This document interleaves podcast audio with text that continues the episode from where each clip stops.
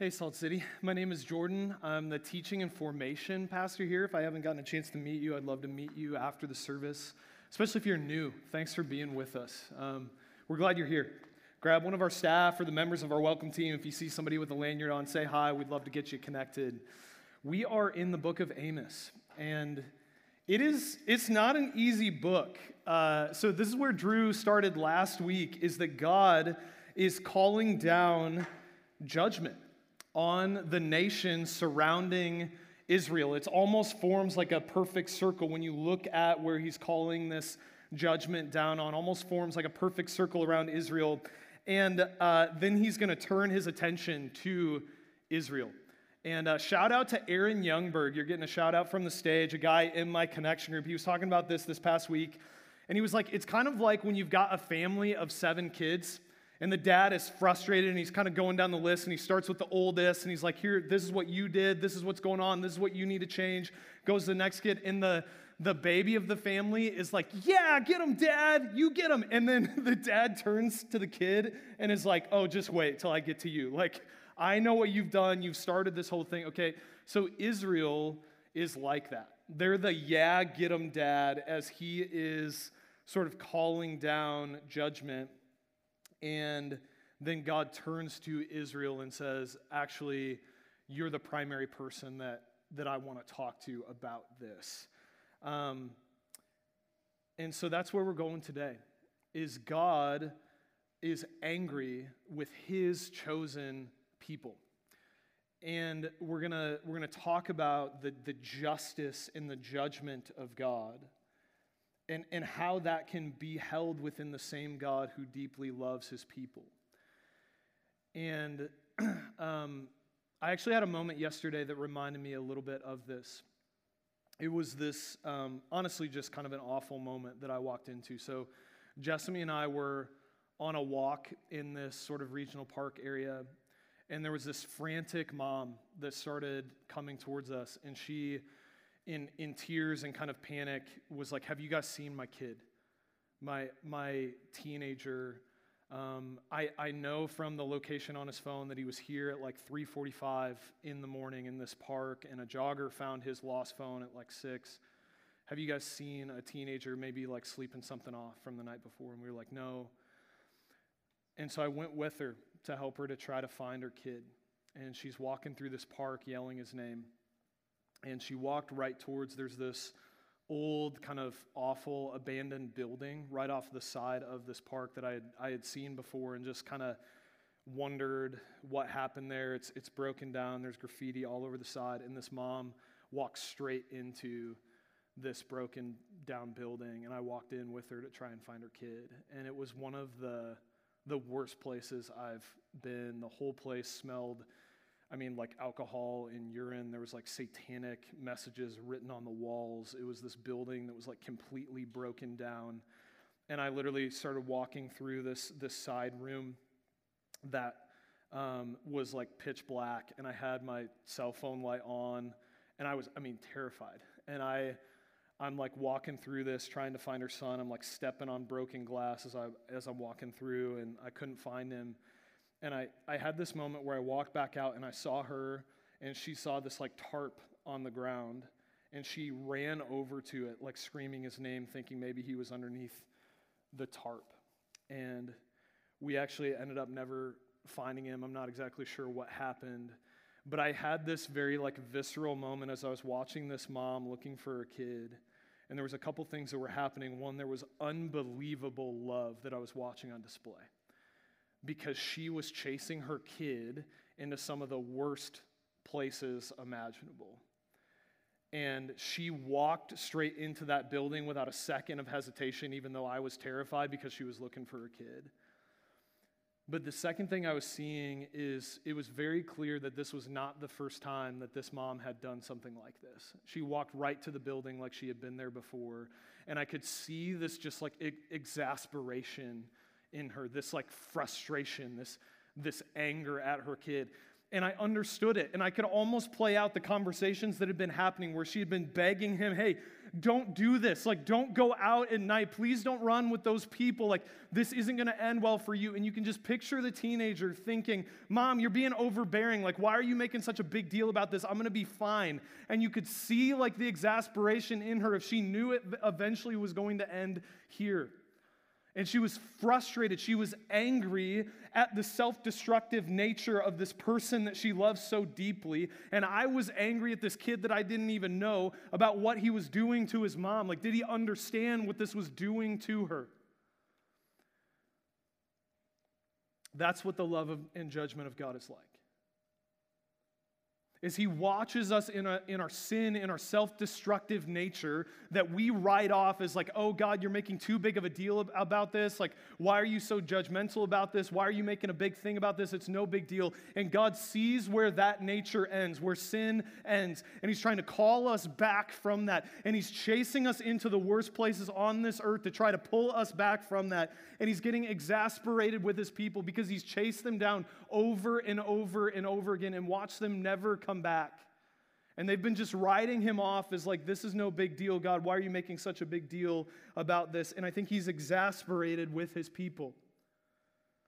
Look at Amos 3, verse 1.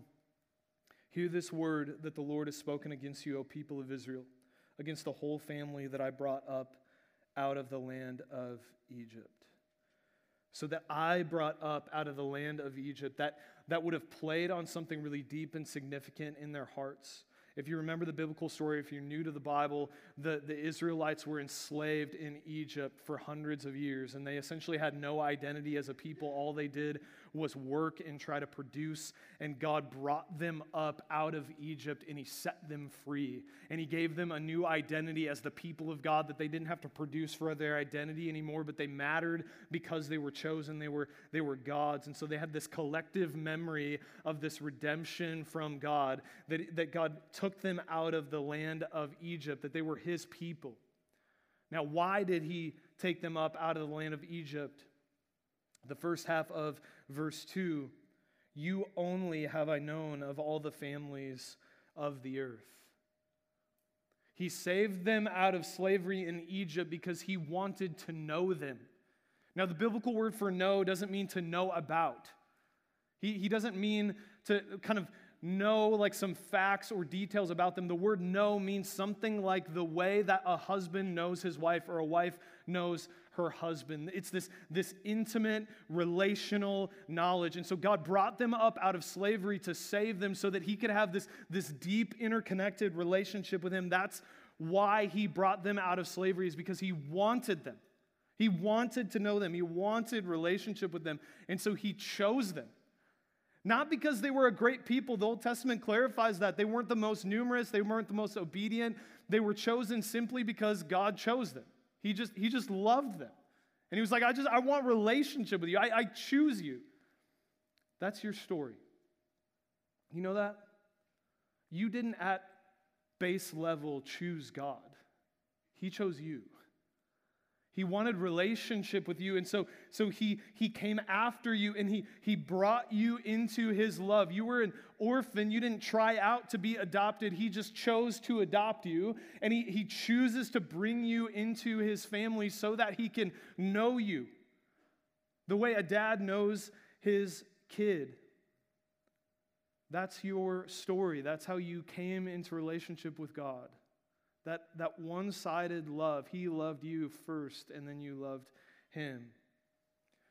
But then listen to, to what happens next. God says, You're my chosen people. I set you free so that I can have a relationship with you. Therefore, this is the second half of verse 2 because of that, I will punish you for all your iniquities. It's not what you thought was coming. It, it seems like it's starting out as kind of a love poem to these people, and it's just going to keep going, like maybe like a psalm or something like that, but it, it, it, it switches quickly and, and begins to be about punishment for iniquity. Why is that? Well, because these people, God's chosen people, started to presume on the love of God. And they thought that their chosen status as his people meant that they could live however they wanted and that it would be fine. They thought that their, their chosen status protected them, insulated them from any judgment or discipline coming their way. And so they abandoned their first love to live however they wanted because they thought they were special. And so God warns them with this judgment and a warning about the judgment that is coming. And we're going to talk about that today, but I, I want to just stop here for a second. Let me, let me unpack what's about to happen is that Israel will not listen to God. So, the first time that this warning from Amos was given to the people of God, they did not hear it. What will happen this time? Will you hear his warning? And will you turn back to him? Will you be different from Israel? Or will you make the same mistake that they did, assuming that your religiosity will protect you from some of this discipline and that you're fine and that this word isn't really for you? Or will you let it land and will it do something in you? So he goes on to explain what he means by punishment. This is uh, verses 3 through 6 in chapter 3. They're these sort of series of, of poetic examples where the implied answer to all of them is no. So, so and he's, he's leading to a point. So let me just give you an example. So, so one of these, these little um, poetic examples is Does a lion roar in the forest when he has his prey? And the implied answer is no. So let me, let me translate that. A lion, when it's stalking its prey, is not roaring, it's trying to be quiet, right? It's trying to sneak up on its prey. It only roars once it's caught its prey or when it's got its prey cornered, right? So the implied answer here is no, a lion does not roar in the forest before it's gotten its prey. L- look at another one. It says, is a trumpet blown in a city and the people are not afraid. So the context here is when there would be an attack on a city, there was a person who would see that attack coming and they would go around blowing a trumpet so that the city would be warned. And so hearing a trumpet immediately met, meant fear. So is a trumpet blown in a city and the people are not afraid? No. So all of these examples that enter in the assumed answer of no build up to verse 6. Does disaster come to a city unless the Lord has done it? Does disaster come to a city unless the Lord has done it? And of course, the answer is no. Disaster comes on a city because the Lord has done it, because he has approved of it. So God is looking at his people, and he's saying, I want to be very clear about this. You're about to be taken over by an invading land. And everything you know, all the comforts that you currently have, will be removed from you. Things will not stay good in your life. And I just want to be clear with you so that you don't mistake it. That's me. God is saying, I'm the one that's bringing about that calamity on your life. Let me ask a different question Does COVID fall on the earth unless God does it? No. Does the social and political erosion of American culture happen unless the Lord does it? No. Okay, why? Why would God do something like that? It's a valid question, it's an important question. He answers that question in chapter 4. Flip over to chapter 4. Chapter 4, verse 6. I gave you cleanness of teeth in all your cities. Clarification God is not a dentist. He's, okay? He's not talking about, like, oh, that's nice. You have really nice pearly whites. Cleanness, cleanness of teeth means they don't have any food stuck in their teeth because they haven't eaten. It's a, it's a famine. I gave you cleanness of teeth in all your cities and lack of bread in all your places, yet you did not return to me, declares the Lord. Jump down to verse 9. I struck you with blight and mildew. Your many gardens and your vineyards, your fig trees and your olive trees, the locust devoured, yet you did not return to me, declares the Lord. Verse 10. I sent among you a pestilence after the manner of Egypt. I killed your young men with the sword and carried away your horses. and I made the stench of your camp go up into your nostrils, yet you did not return to me, declares the Lord. Question What is the repeated phrase in all of those sections? Yet you did not return to me, declares the Lord. Do you see at the end of all of those sections, he's giving the reason for why some of that judgment or that discipline was coming? It was designed so that they would return to him. So we just learned a, a couple things here. First, we learned the reasoning for God's judgment or his discipline in life, and we learned what the Israelites did with it. Is God brings these, these terrible things into their world so that they would wake up. It's like an alarm clock going off by their head saying, Wake up! Eternity is coming. You have to live differently. You can't keep going this direction that you're going in life or you'll die. He's trying to pull them back to Him. That's the purpose of the hard things that are happening in their life. That's what we just learned. And we learned that the Israelites didn't wake up, they didn't hear the message, they didn't see what God was doing in the world. Listen, the, purpose of, of ju- judgment or discipline from God is to bring you back to Him. Punishment can be redemptive in God's hand. But we struggle with this. We struggle to think about God as a God of justice, as a God of judgment. And we can land somewhere on a spectrum with how we think about this. We can think of maybe suffering, maybe if you want to categorize it like that, as opposed to judgment because there are some aspects of judgment that get a little bit confusing. I want to acknowledge that of like what is the Christian's relationship to judgment and to discipline. I, th- I think I'm still trying to unpack that and learn that. I'm trying to learn that from the book of Amos. So, so let's just categorize this with, with suffering.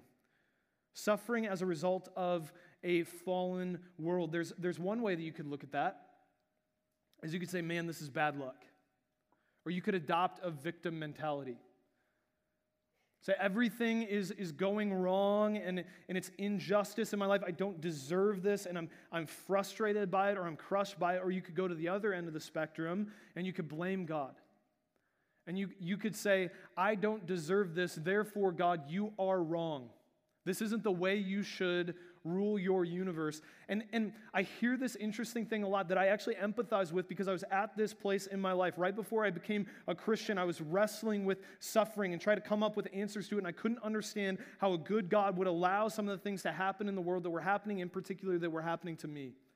And so I was questioning him and saying, God, if you're like this, then I can't believe in you. In other words, if you don't run the universe the way I would run the universe, then I'm just going to conveniently, conveniently say that you don't exist. But whether you prefer the way he operates the universe or not is not a commentary on what's true. It's not a commentary on what's real. And so you can land somewhere in that perspective. And, and can I just ask you not to take that, in particular, that second approach right now? And over the coming few weeks, as you hear a hard word from Amos, don't allow yourself to indulge the temptation to say, God, this is, this is injustice. This isn't fair. You shouldn't punish people. This is just kind of like Old Testament stuff that, that I'm going to write off. You don't get to put God on trial. He's not the one that's on trial. The reason we come under the, the discipline of God is not because God has done something wrong, it's because we have done something wrong. Or it's because that suffering, the brokenness in the world can bring about redemption that wouldn't have occurred otherwise. Let me give you an illustration of this BWP. Guys, that was so fun. That was one of the best days I've had in at least a year. I, it, was, it was amazing. I, I hope you got to, to watch it. If you didn't, go back and watch it. It's on, it's on YouTube. You can, you can pick it up, it's worth watching. But what was one of the, the most consistent things said during those baptism testimonies? I was walking away from God, or I was doubting God, or, or I didn't have any friends, and I was doubting, and I was discouraged. And then COVID hit. And then through that, I, I, realized I was desperate and needed friendships, and through friendships, I, I, found Salt Company, or through that, I realized my brokenness and I found God, or whatever. But just over and over and over again, it was like I was broken, then suffering came in the form of COVID, and then I found Jesus there. And COVID weirdly became this like super positive word for like one night because God was like using it to do something amazing in people's lives because that's the type of thing that God does. And so let's hear this word from Amos. Let's learn from this. Look, don't write this off as like this is just some Old Testament thing. Like, like, let me just see if this contextualizes well to our culture. Here's the reason why God was bringing judgment to the people at the time. Number one, hypocritical, ceremonious religion. And number two, the mishandling of wealth. Let's just see if any of those happen to land with us or our culture hypocritical, ceremonious religion. Amos 4, verse 4. Come to Bethel and transgress. Come to Gilgal and multiply transgression. Bring your sacrifices every morning, your tithes every three days. So, this is interesting because Bethel was this, this focal point of religion. And he's saying, Come to the temple, come to worship service, and sin. That's what that word transgress means. It means rebel, fight against God. Come to the temple and fight against God. It's, he's, he's sarcastically communicating something, and this is what he was communicating is that their lives didn't match their ceremonies. They, they weren't practically loving people. They, they were oppressing the poor. They weren't exercising God's love for other people in their life, and then they were coming to these religious ceremonies and thinking that that would make them right with God. They, they had isolated religion to this kind of one time event or couple time event a week, and thinking you could be religious over here, and then your life of love didn't have to change over here. And God is saying, look, this thing you're doing over here, these religious ceremonies, they're offensive to me. They're, they're disgusting to me because of the way you're living over here. That's not how religion works. So I had this, this incredible opportunity. Drew, Drew mentioned this is uh, a couple weeks ago. We, we got to go to the, the Civil Rights Museum uh, in Atlanta. And one of the, the most amazing parts of that museum to me was this sort of temporary display on the life of Martin Luther King Jr. And one of the things that they had was his manuscripts of some of the sermons and speeches that he wrote. And so I was like looking through like his handwriting and I got to this back section and there was his I have a dream speech. And I got to see like in his writing and his scribbled notes the things that he cut out and I it was this unbelievable moment of, of just like this this incredible man from history that I got this little like piece of it here. Okay. I want you to imagine that there was a person that went to that display every single day and thought about how amazing Martin Luther King Jr. was. And, and he had all the manuscripts in there like memorized. And then let's say that, that MLK was alive today. And he got to meet this person, right? And this person that had been going to the museum every day said, Man, I'm such a big fan of you. Like, I'm so thankful for your work. I, have been going to the museum every day and I've been studying your manuscripts.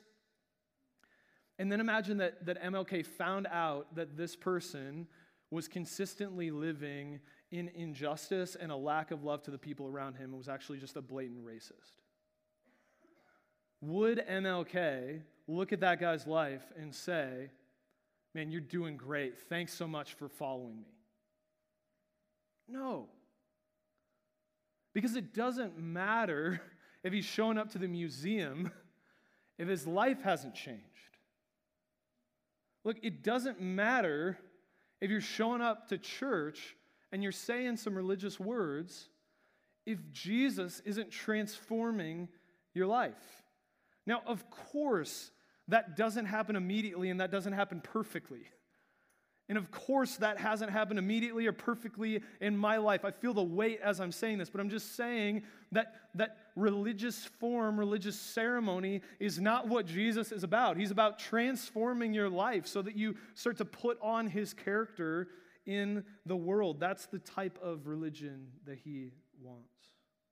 And so he's pushing back on that. Second, he's pushing back on the mishandling of wealth.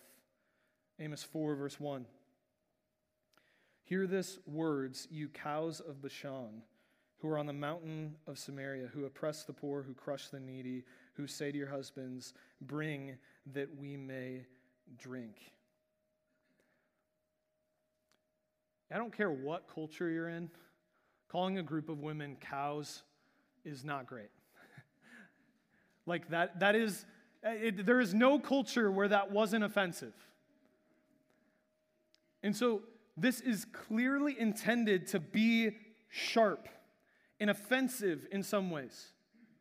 And this is, this is not Amos just kind of unapproved saying what he wants. This is a word from God through him.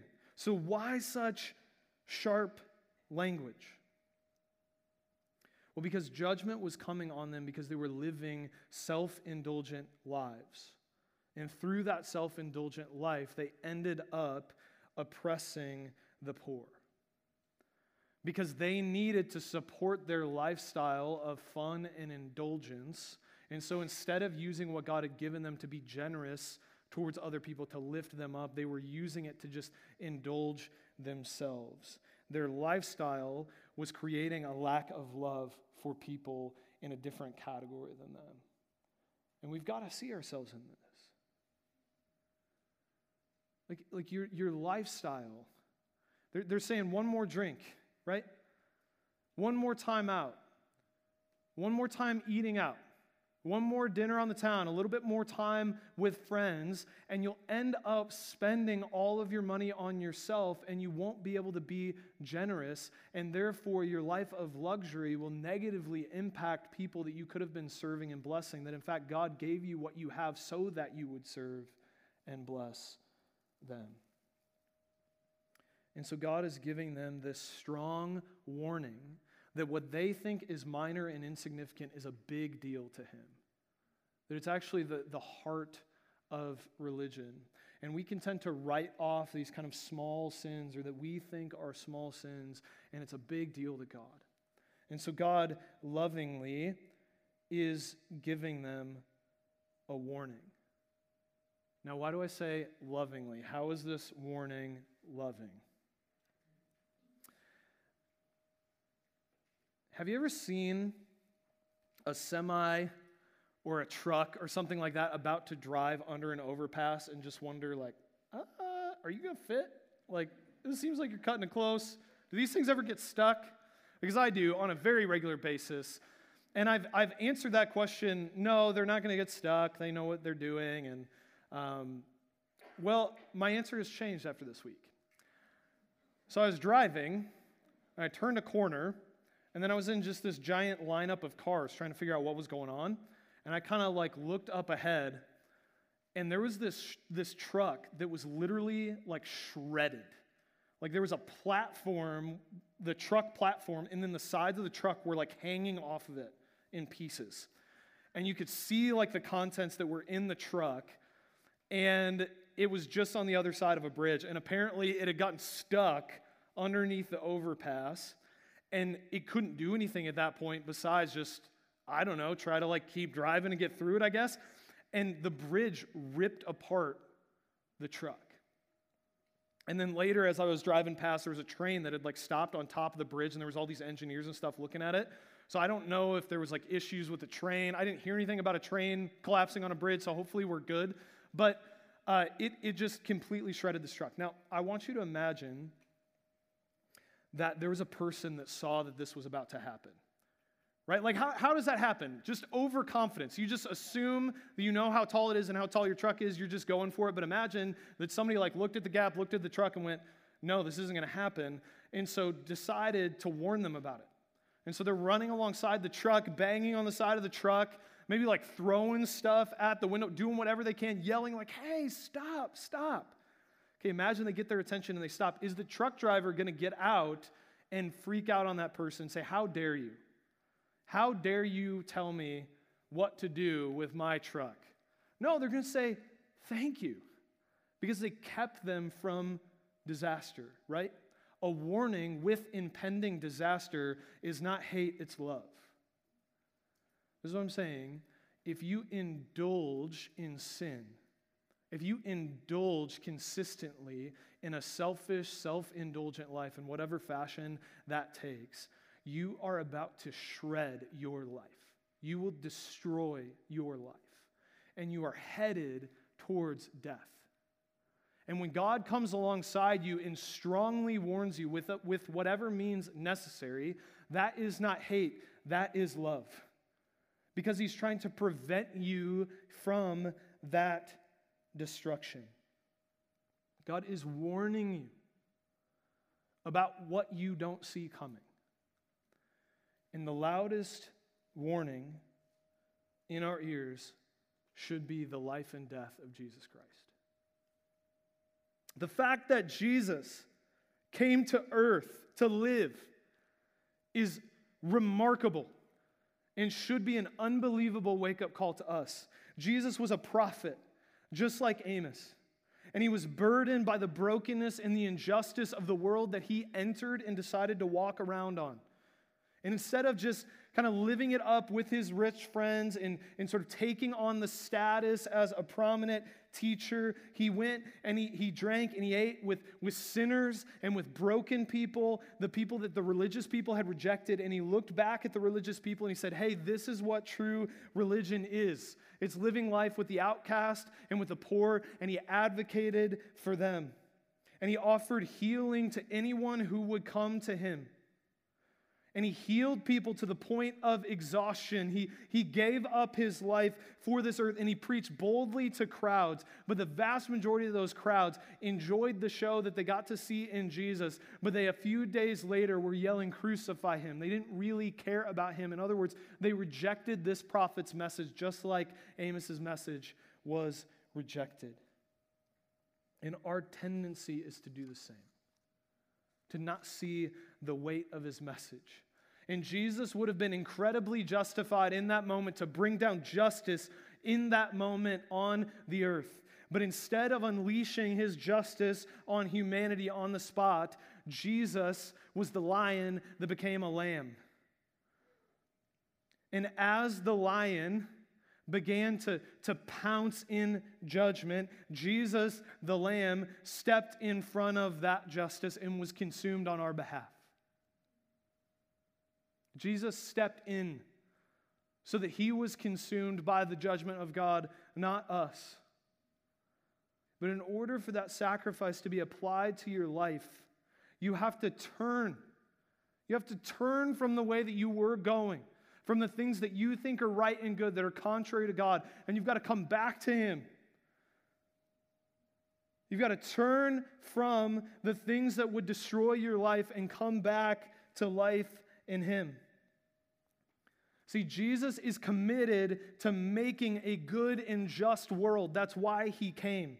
And He's committed to eradicating evil from this world forever. That's why He died and rose again from the dead but he will eradicate evil. He will do it. And he will do it either by you giving him the evil out of your life in repentance and turning from it, saying, I don't want this anymore. I'm not identifying with it anymore. And he will dispose of it for you, or he will dispose of you. He will eradicate evil from the earth. Amos 4:13 For behold he who forms the mountains and creates the wind and declares to man what, it is, what is his thought and makes the morning darkness and treads on the heights of the earth. The Lord the God of hosts is his name. He treads on the heights of the earth the lowest point of his barely touches the highest point of heaven. This is our God. He is not tame. He is a roaring lion. He does not ask anyone for permission to, if, to, to bring justice to the earth. He doesn't ask you if it's okay if he's the judge, he is the judge. and he does not care if you're offended by the sharpness of his love because it's good and it's right. Verse 12 Prepare to meet your God, O Israel. So that word to meet, it's actually, I think Amos is playing on words. That word to meet means two very different things in Scripture. 29 times in the Old Testament, it's used for war. It's like Israel comes out to meet the Assyrians. It, it's, it's conflict, it's war. But the other thing that that word meet means in Scripture is to eagerly anticipate and run out to a friend. At times it, it is described as Moses meets with God. And I think this is what he's saying is you will meet God. All of us will stand before him. We will meet him face to face. And either you will be warring against his justice. You will be angry with him for who he is and trying to live your own life. That will not end well for you. Or you will agree with him about what he says about you and about the world, and you will meet him as a friend. Jesus has called us friends. It's one of the most remarkable truths in the universe. Be his friend, not at war with him. Let's pray.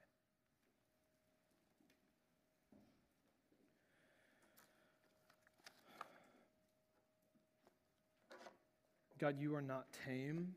You are the, the roaring lion.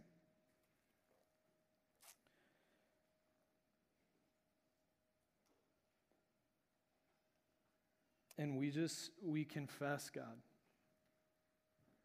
We confess that we've forgotten who you are and forgotten how strong you are and have tried to live for ourselves, but we want to come back to you.